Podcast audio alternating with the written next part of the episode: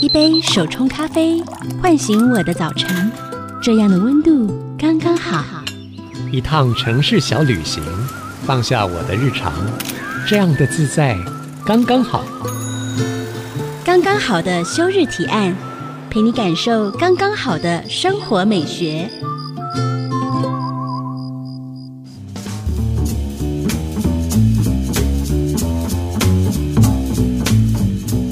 现在收听的是 IC 之音主科广播，刚刚好的休日提案，我是主持人邱逸轩。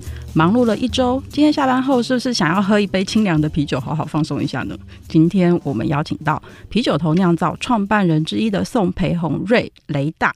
雷大呢，他曾经出过一本书，叫做《自酿啤酒完全指南》，可以说是台湾第一本的自酿啤酒教学圣经。今天就让雷大带我们进入精酿啤酒的世界，我们欢迎雷大。主持人逸轩好，还有各位听众朋友，大家好，我是啤酒头的共同创办人瑞。瑞好，其实瑞自己也是工程师对吧？没错，没错，我常常都说我白天是卖肝工程师，晚上酿酒伤害别人的肝，这样，所以都跟肝脏有关系，借此得到平衡是这样。没错，而且我看说，呃，网络上讲说，哎，你曾经就是在工程师的时候，你自己在家里面就酿过一百次以上的酒。诶、欸，对，那时候其实是很疯狂，现在想起来还是觉得很好玩的一件事情。那时候我们是在做 home brew，也就是那时候其实是在做自酿，嗯，也是在家里酿酒人这样子。对，那那时候其实我有时候因为要榨时间出来酿酒，所以我有时候比较疯狂的排程是，我会前天晚上先把麦芽碾好，然后第二天设早上凌晨四点的。闹钟起来，然后你是要煮水、糖化、煮沸，然后冷却的进发酵罐，然后还要刷地、洗地，因为你那个酿酒的过程中难免有一些麦汁啊、糖分会溅出来，所以厨房要整理干净。等一下，等一下，你到底为什么你会开始在家里酿酒？这件事情太 crazy 了吧？其实就觉得很好玩啊，因为当初我是在美国读书的时候，嗯、然后我其实就是因缘际会之下跟了太太，嗯，那时候有去。逛一些酒厂，对，然后在酒厂里面吃饭，然后我就被美国的那种精酿啤酒的文化所感动、所震撼到。然后回来台湾以后，等工作到稍稍稳定了之后，我就开始买书。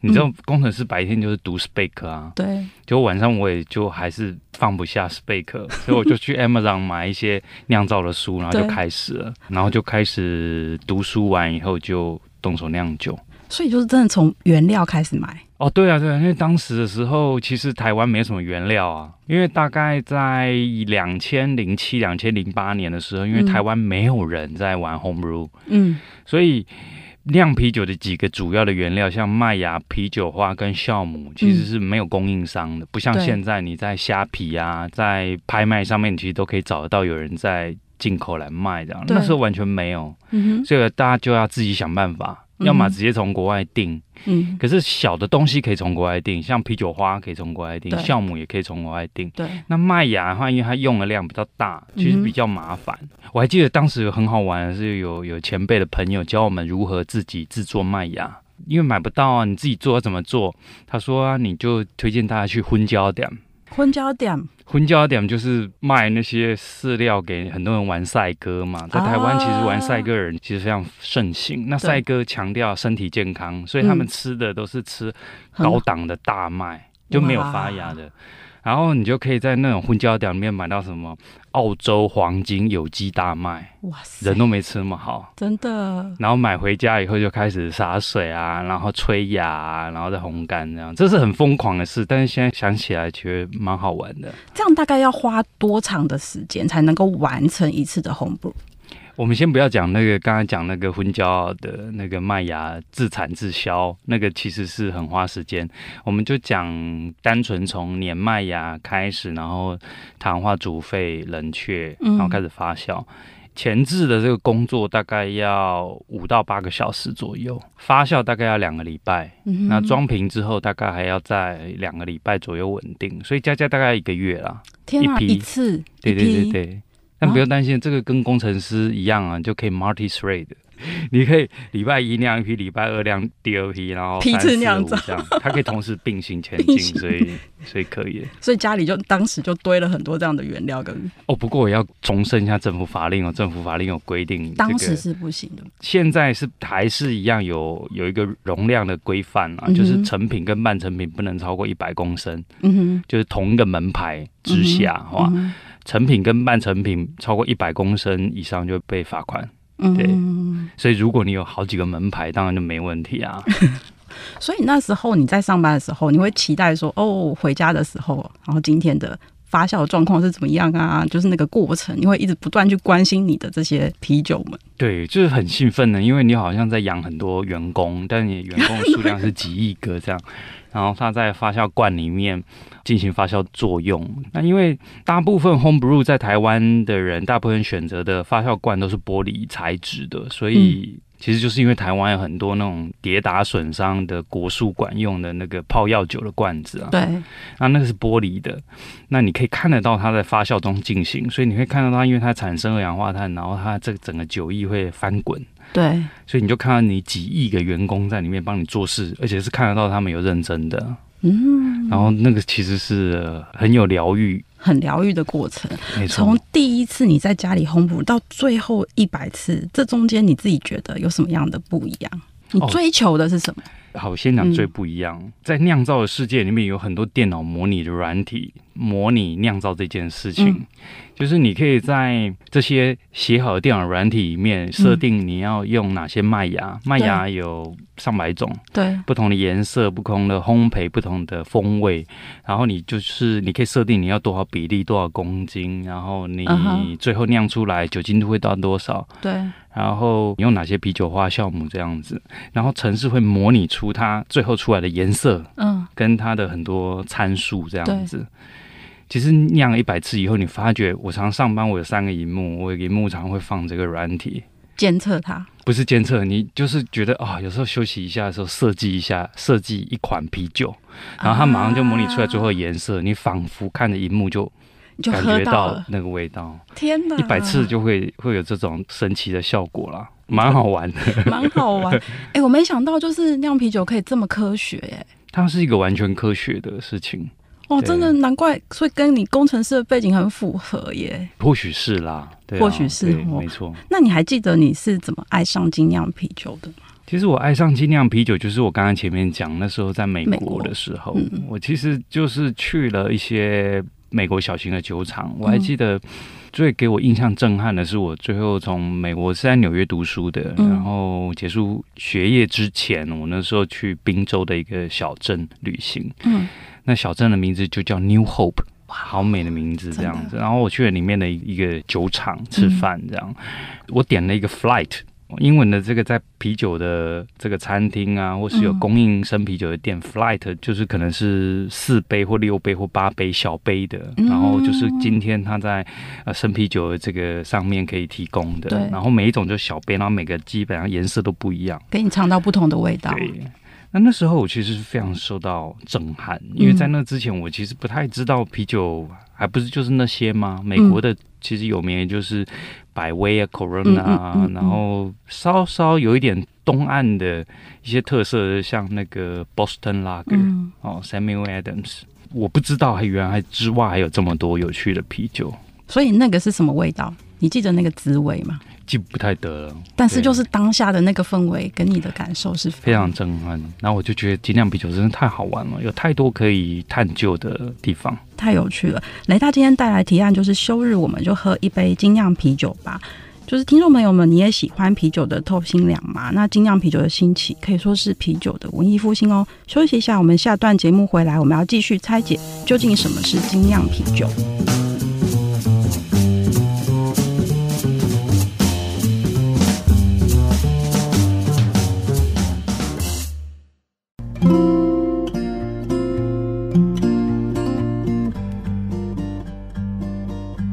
欢迎回到刚刚好的休日提案节目现场，我是主持人邱逸轩。今天为大家邀请到的是啤酒头酿造的创办人之一宋培红瑞。瑞，就是从你自己在家里酿啤酒，然后到后来创业，这中间到底是什么样的热爱让你决定踏上这一步？本来其实只是一个单纯的 home brewer。那因为台湾的法规其实限制你在家里酿酒是不能贩售的。嗯，所以我们那时候酿完很多酒，然后大家就送朋友啊，送亲戚啊，然后甚至是我们就进入以物易物的年代，就是你给我六瓶你酿的，我给你六瓶我酿的这样子。可是。整个 home brew 酿造的这个群体啊，所有人其实都知道，因为我们不能贩售，所以我们只能用分享的方式。嗯、所以，我们这个分享的精神其实一直贯彻在我们做的每一件事情上面。嗯、那有些人像说，我们那时候酿造，有些人刚好这一次缺麦芽，然后隔天就有人寄来。嗯、那时候有人说买不到啤酒花，然后下礼拜家里就已经 就已经来了，这样子。其实我一直想要把这个分享的精神分享出去。那。嗯商业化是一个可以让更多人喝到你的作品的方式。嗯哼，哦，因为你有了政府的 license，你有了酒厂了之后，你酿的东西可以贩售出去，嗯、其实可以让更多人知道你想要做的是什么样的风味。我想这个就是一个分享精神的延续啊。这是理性的说啊，不理性的说呢？其实开酒厂就跟所有的创业的基本的状况是一样的。你刚刚不是这样形容？哦、我刚才形容用一个词。其实就跟婚姻是很像的。其实你你要踏入结婚这个里程碑的时候，你其实不太确定跟你在一起的那个人能不能跟你走到最后。嗯，所以有时候你就是要需要一个纵身一跃的勇气，这样子就下去了。我觉得创业也是这样子，就是隔天醒来就是哦，好，我来创业。也不会要想一下，你结婚是这样子的吗？哎，不要这样说。哦哦，不好意思，不好意思。所以就是才会有今天，就是这样的勇气，然后因为了那个 New Hope 的开启，然后所以有今天的啤酒头嘛。对。那想请问瑞哈，到底精酿啤酒的精酿是什么意思？就是跟一般的市面上的市售的啤酒差在哪里？精酿啤酒这个翻译其实当初是从英文的 craft beer，嗯，craft craft 工艺。跟 beer，嗯，那 craft 当然我们都知道是属于工艺的，有一点带一点手工，有一点匠人的坚持那种感受，对，所以当初才翻译成精酿啤酒。对，那对我来说，精酿啤酒所谓的我们一般在小七哦，全家这样便利超商上面看到的啤酒，最大的差异，其实我觉得在于精酿啤酒往往的酿酒师往往都把风味放到做所有的事情的最前面，嗯，对。那其实，在便利超商你买到这些啤酒。其实我们在整个分类世界的分类里面，他们主要都叫做商业啤酒，叫 commercial beer。嗯，那不外乎你看得到的，几乎所有的台啤、青岛、海尼根、阿萨希、Kirin、Orion，他们都是 commercial beer。嗯，那 commercial beer 其实有做的非常好的地方，包含他们对于整个产品的稳定度，他们要生产这么大量的产品，要维持很稳定的品质，这是非常困难的。嗯，它标准化可以提供到固定的味道。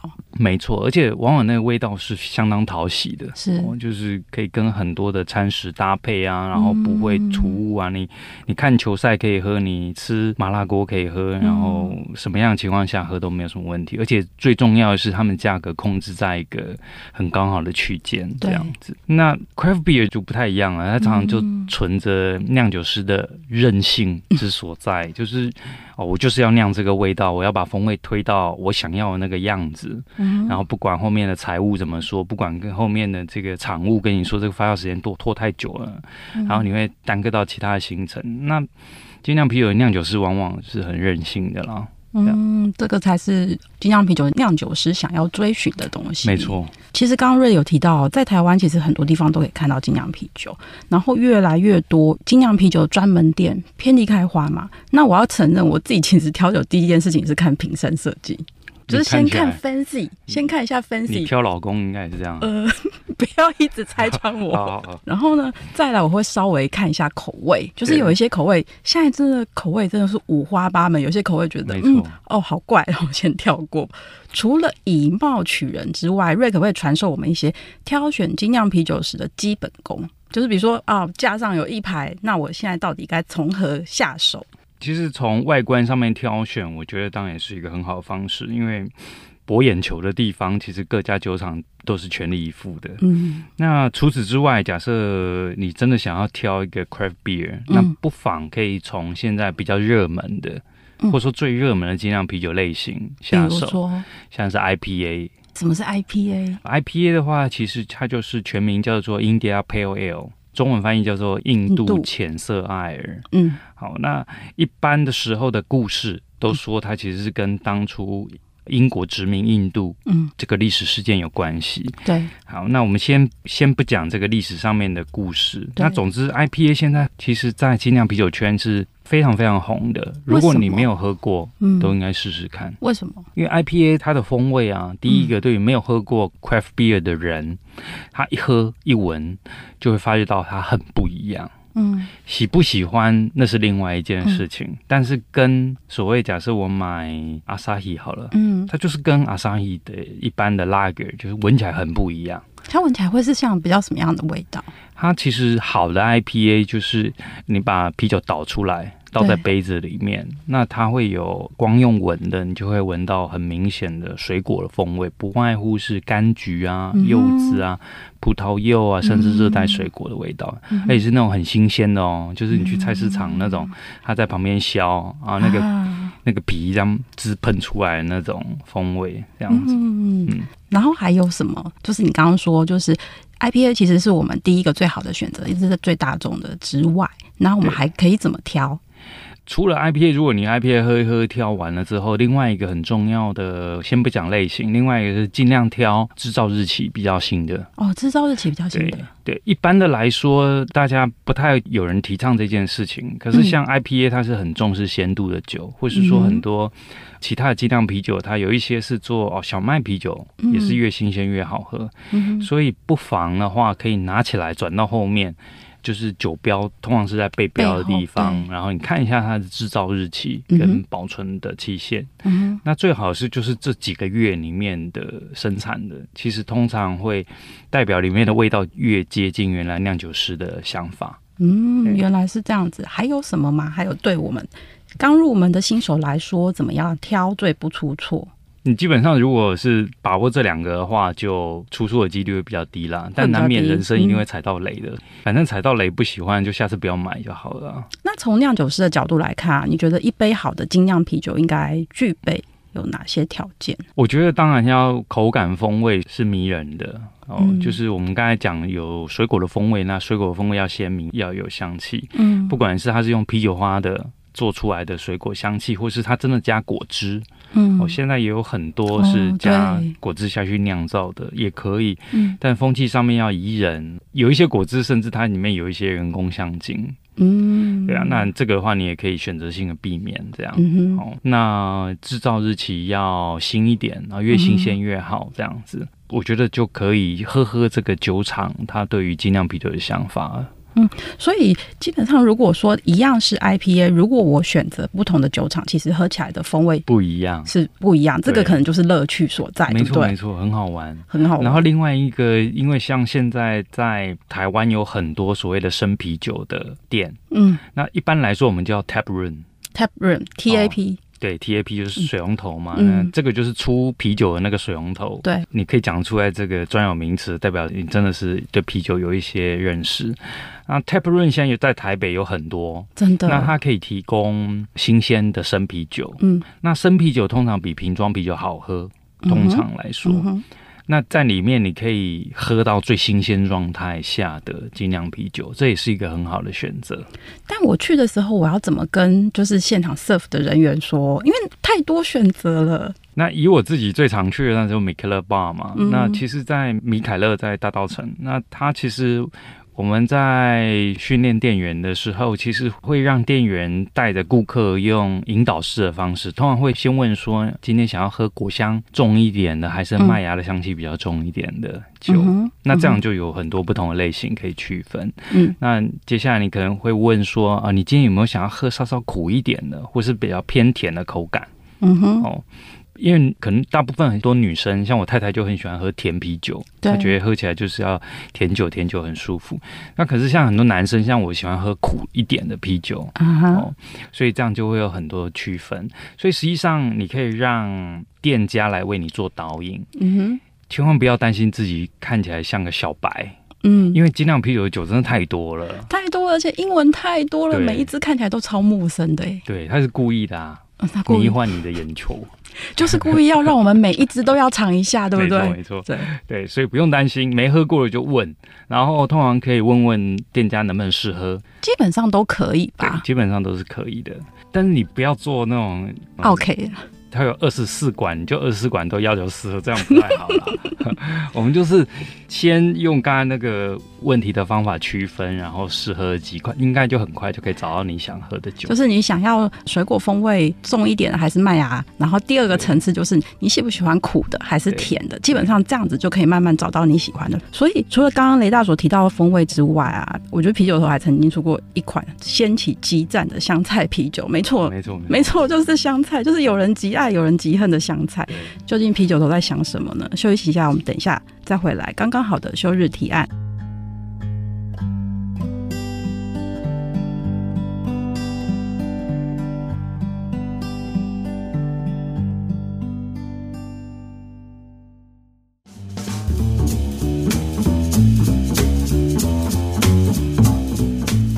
欢迎回到刚刚好的休日提案节目现场，我们继续请啤酒头的 Ray 跟我们聊聊蔚为风潮的精酿啤酒。Ray，你们把品牌名称命为啤酒头，啤酒头意思是什么？我们当初其实是先选了英文的酒厂的名称，嗯哼，叫做台湾 Head Brewers。嗯，那等于就是企图心很强。对，那 Head Brewers 是一个酒厂的酿造负责人的意思。嗯、那我们所以那时候我们其实有三位 co-founder 嘛，嗯、然后就觉得说我们想要当台湾的总酿酒师加草皮这样子。嗯、好，那后来才从这个台湾 Head Brewers 转回成啤酒头，刚好直接就这样子翻译这样。嗯、对啊，那刚好因为中文世界有一个叫米酒头嘛，所以难免也会觉得。还算有一点亲切啦，有一点衔接到对对对台湾在地的感觉 哦。那你刚刚有讲说你想要当啤酒头，想要当台湾的国家代表队，我觉得现在也是哦。啤酒头最引人入胜的，其实一开始就是二十四节气酒款。刚刚我们有提到香菜，就是你怎么样把节气这样的概念引进来？你希望可以传达什么？当初最早我们会用季节当成这个主要酒款的主轴，其实不外乎想要解决一个问题，嗯、因为台湾的啤酒的市场，普遍有很严重淡旺季的差异性。嗯、因为一般台湾人主要就是在夏天喝很多啤酒，很热，对。但冬天的时候会觉得说，哦，啤酒太寒了，对，就不太喝这样子。嗯、那他就转而去喝其他的酒款，红酒、威士忌在台湾其实都很受欢迎。这样，嗯嗯嗯、那我们那时候想要成立一个酒厂，就觉得说，如果一个酒厂淡旺季的差异这么大，其实对于任何一个厂来说都是一个很辛苦的事情。你不能夏天忙到流鼻血，然后冬天都在员工旅游，就是销售量差异很大的情况下。不要这样，我们在澎湖也是做半年休半年啊啊，真的吗？是不是人生很棒？很棒。所以当初就是想要用季节的方式，想要做出一个参考欧美他们在喝啤酒这个历史很长久的国家怎么。喝啤酒，他们夏天喝什么酒？可能是小麦啤酒或者浅色艾或 IPA，对然后冬天的时候喝 Stout Porter，、嗯、喝 Barley Wine 这样子，嗯、高酒精又深色的酒这样。嗯哼嗯哼，那节气这件事情引入，这过程有什么样的困难？当然，我们一开始创业的时候，就是用节气当做上市的产品。对，嗯、那第一个困难就是，所有其他业界的前辈或同业就觉得你们你们真的是一群疯子。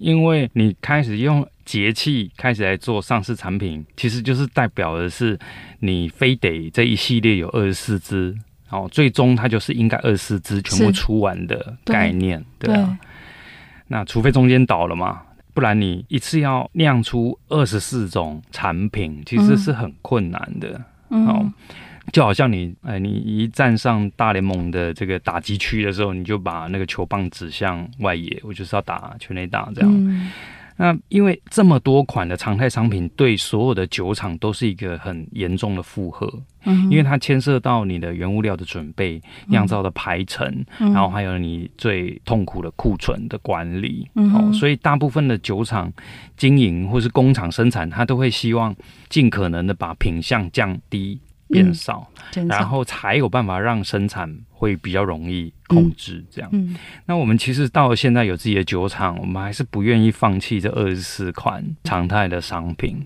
可以跟我们解说一下，比如说像秋分，然后跟比如说夏至这个两个季节性这么明显的，在味道上你们会怎么去诠释跟表现？然后差别是在哪里？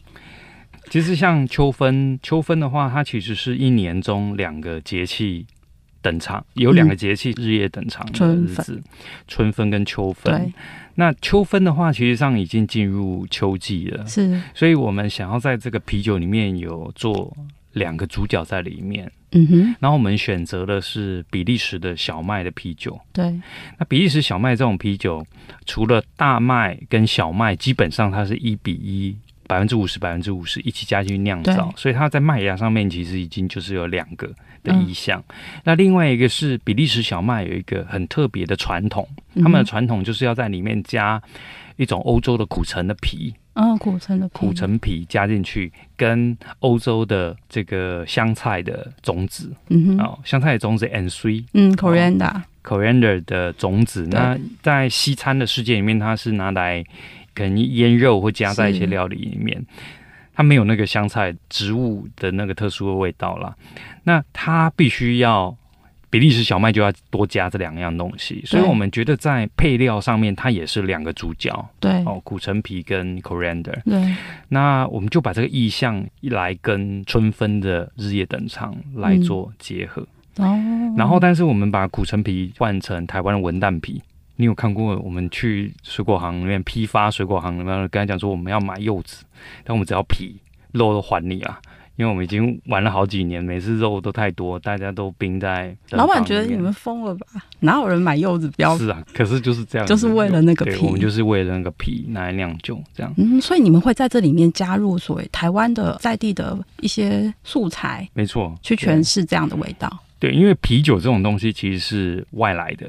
那因为啤酒的酿造的历史，其实主要是从欧陆，然后到美国发扬光大。东方世界其实啤酒酿造是本身在历史上面就是比较陌生的。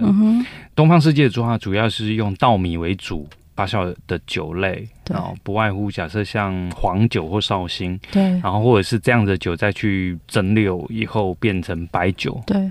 那对于麦芽这种从麦子发芽之后经过糖化再煮熬煮成麦汁的方式，在东方世界本来就没有，所以西方来的啤酒，我们要怎么样换成台湾的样式？嗯，对，台湾的风土，台湾的风土在里面，嗯，好，然后所以我们会把里面的。能够替换的原料，尽可能的替换成台湾的原物料，然后让它也有台湾的风味在里面。苦橙叶替换成柚子皮，那还有什么是你在二十四节气里面很有趣的替换的台湾的风味？其实有很多啊，其实像我们有做过清明。清明是节气，嗯，对，啊，你放进什么？我们其实是做烟熏啤酒，我们做的是一种德国的 Rauch Beer。嗯哼，那 Rauch Beer 这种啤酒在德国就是因为 Rauch 是德文 smoky 的意思，嗯、那它其实传统上面是用三毛菊去烧，哦、然后用三毛菊焚烧之后的烟去附上麦芽，做出烟熏麦芽，然后再拿去酿酒，哦、然后所以它会有自然的烟熏的风味，这样。那我们在台湾的话，我们就把这个烟熏换成艾草。对，所以是在我们去扫墓祭祖的时候，有些人会有风俗是燃烧艾草，对对对，去驱逐一些东西。然后我们把艾草，食品级的艾草，对，烧了之后，然后把它放到啤酒里面去，然后做出台湾风味的烟熏啤酒。这样是另外一种替换。对，哇，真的是太有趣，而且其实这些想法风味都非常的 crazy，对不对？对，但我们又做出来了。呃、那既然精酿啤酒讲究的是酿酒师的个人特色，所以你觉得就是啤酒头的核心价值是什么？或是你得到最印象深刻的回馈？大家喝到你们的啤酒有什么样的感受？我觉得啤酒头的最重要的核心是我们当初在做这个二十四节气，就好像一如我们方的有三个人，实际上是没有任何单一个人就可以完成这件事情的，因为做酒厂或是做出这么多产品的发想，然后再执行到到最后贩售，其实是很复杂的工作。嗯，其实我们就在说的是一个台湾风土的故事，然后我们想用一个旋律线把它串起来。嗯，那我自己很喜欢音乐界的一句名言，就是说。音乐不是声音的艺术，音乐是时间的艺术。嗯，因为你每一个单独的声音，它就是一个声响。对。但你唯有把这些声响放在时间轴上面，嗯，再串接起来，它才会变成旋律。对。它就是变成一个 melody。嗯。二十四节气对我们来说，整个啤酒头的中轴其实是就是时间。嗯。那。我们把不同的风味产品发想搭配的适合这个节气喝的酒，放在这个时间的主轴上面，嗯，然后就变成一段我们想要放的旋律，创造出一段属于台湾的精酿啤酒。对，我想这是一个感受的时代，听众朋友应该也跟我一样，想要尝尝精酿啤酒的不同风味所带来的全新体验。休息一下，我们待会再回来，刚刚好的休日提案。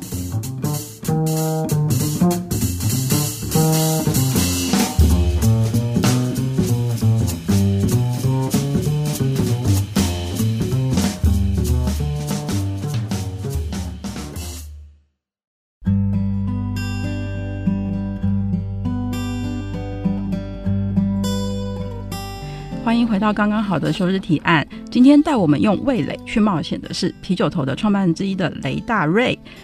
瑞，其实你那本书已经绝版了嘛？自己在家酿啤酒，那可以跟我们做个提点。如果我想要自己在家酿啤酒的话，有什么工作要准备啊？或者有哪一些困难点啊？我的书因为现在出版社希望增添新的内容，所以就暂时没有下一版的计划了。嗯那实际上在家里酿造的话，其实相对于自酿啤酒，它需要花比较多的时间，而且需要有一点空间。嗯，那我会建议大家就是尽可能的使用随手可得的器材，嗯，然后不要去买太多新的设备。哦，像说你可以拿，像我是拿我家每年煮肉粽的大锅子拿来煮麦汁，然后尽量的使用家里的锅碗瓢盆。嗯，那除非有一些像发酵桶，你真的得添购，或像一些监测设备，像比重计、糖度计这样子，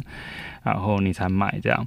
然后酿造的时候，因为它需要占据家里厨房一段时间，我刚才前面有说，就是糖化、煮沸、冷却这个过程大概要四到五个小时，嗯，对，所以需要先按耐好你其他家里的家人这样子。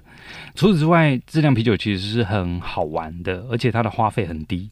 呃，花费很低，花费很低。如果你有些朋友，他可能有一些嗜好啊，像吃米其林餐厅，对、嗯，然后或者是说想要玩车改车啊，玩黑胶啊，那种很花钱，对。嗯那但是在家里酿啤酒其实成本很低，不外乎你就是第一期添购一下设备，大概五六千块就可以了。嗯，然后之后麦芽的话，其实每一公斤大概都一百块左右。嗯，原料比较便宜，原料也便宜这样子。所以它其实就是时间花最多的，应该是花很多时间。但是你这个过程之中你，你它其实因为酿造学是纯然的科学。嗯，它中间其实没有什么模糊的成分在里面，所以在网络上可以找到很多参考资料。嗯，那你如果要买书的话，呃，能够读英文的书的人，在英文世界里面有很多教酿造的书，嗯哼，啊，很多都很值得买，像《How to Brew》啊，这个是最经典的一本这个酿造的教学书。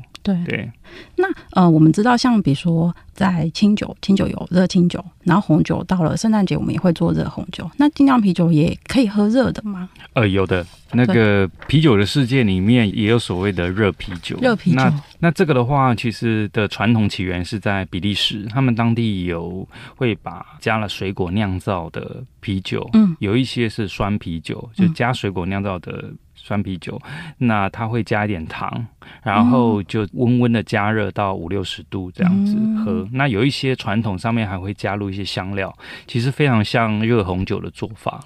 嗯，可是他们这样喝是因为什么节庆吗？还是他们也说他们是治疗感冒用途的？所以你有试过吗？你没有试过？我觉得只是想喝酒的借口。你说啤酒大国喝酒的借口之一这样子。那呃，你自己觉得啊，喝精酿啤酒对你来说比较无可取代的地方是什么？我觉得它是有非常多无限的可能。嗯，对，味蕾上的无限可能。嗯，当然，无限的可能只是一个面向了，就是说，像精酿啤酒里面，你可以找到很多加了各式各样的佐料、原物料的酒。嗯，可是对于酿酒人来说，嗯，craft beer 这个运动的兴起，嗯，对于我的意义反而是一种尊古的过程。嗯，尊古代表的是它其实是因为消费者或是酿酒师们觉得这市面上面的商业啤酒有一些是很好喝的，嗯，哦，但是太无聊了，就 boring。你怎么去？其实主要主流就是皮尔森。浅色拉格、皮尔森就这样子，嗯，那这个不能怪商业啤酒厂，因为大家开工厂其实就是要营收、要销售嘛，嗯，所以他要卖那种最容易喝、嗯、最不会跟食物起冲突，然后味道基本上也最无害的这种酒，嗯，然后你要可以喝得多，嗯，他们才有办法做更多的销售。那其实我们这些人就是就觉得。有些无聊，所以精酿啤酒很棒的一个地方是，它有很多特殊的酒种，其实是把历史上曾经出现的啤酒拿出来做复兴。我举个例子来说好了，就是像很有名的，在德国莱比锡，他们早年几百年前就有在酿一种酒，那种酒叫 Gose。G O S E，嗯，那种酒其实基本上是在当时有限的酿造技术下面，实际上是由野菌一起加进去发酵，所以它有野菌发酵的酸味，再加上当地的水质上面有盐分，所以他们那个 Gose 喝起来其实就是会酸酸咸咸的这种啤酒。那这种啤酒其实在一次世界大战左右就绝迹了。哦。就是当地人觉得说，我既然有其他的选择，嗯，我这种酒就不太想喝了，嗯，所以狗塞这种酒就淹没在历史的洪流之中。是，可是精酿啤酒酒厂这十几二十年来的复兴，那很多酒厂就会跑去想要把历史中间曾经出现过嗯。的酒再带到现实的环境中来，嗯，借由酿造让它复活在人类的啤酒历史里面，嗯，所以。这样的例子在精酿啤酒的推进这个运动里面，其实有非常多例子。嗯，它其实让我们喝到很多以前可能三五十年前的人想象不到的酒款。嗯，所以我觉得它表面看起来是创新，对，但实际上骨子里面其实是尊古，嗯，复兴这样子的九种。对，所以对我来说意义是不太一样。嗯，就是其实，在现代化的过程里面，我们难免人类会损失一些东西，没错。可是透过这些原物料跟我们在地风土的结合，反而我们可以找到以前的记忆跟历史，没错。那你自己休日的时候，你做什么呢？休日的时候，现在除了抱小孩之外的话，喝一杯啤酒对我来说还是很享受的啦。然后你你自己会配东西吗？我自己比较少配东西，嗯，对。但是我在。东吴教啤酒品饮，我有一堂课要讲啤酒大餐。嗯，啤酒餐餐酒大，餐酒大。但是，但是因为我自己已经饱受职业伤害之苦啊，对啊，所以 没有啦。就是因为啤酒大餐还是有很多文化相关的历史，嗯，譬如像说黑啤酒要配甲壳类的海鲜，嗯，然后像有一些比利时的西松这种农夫啤酒要配。历史上有一些配白芦笋之类的啊，比较清爽。对，这种是跟文化有关系的，所以其实可以讲。嗯，对。那其实你刚刚有提到说，你在喝啤酒的那个过程，其实你是会一个人，然后让它从冰的，然后慢慢一路到常温。对，你会去感受这个精酿啤酒不同的风味。对，那因为精酿啤酒。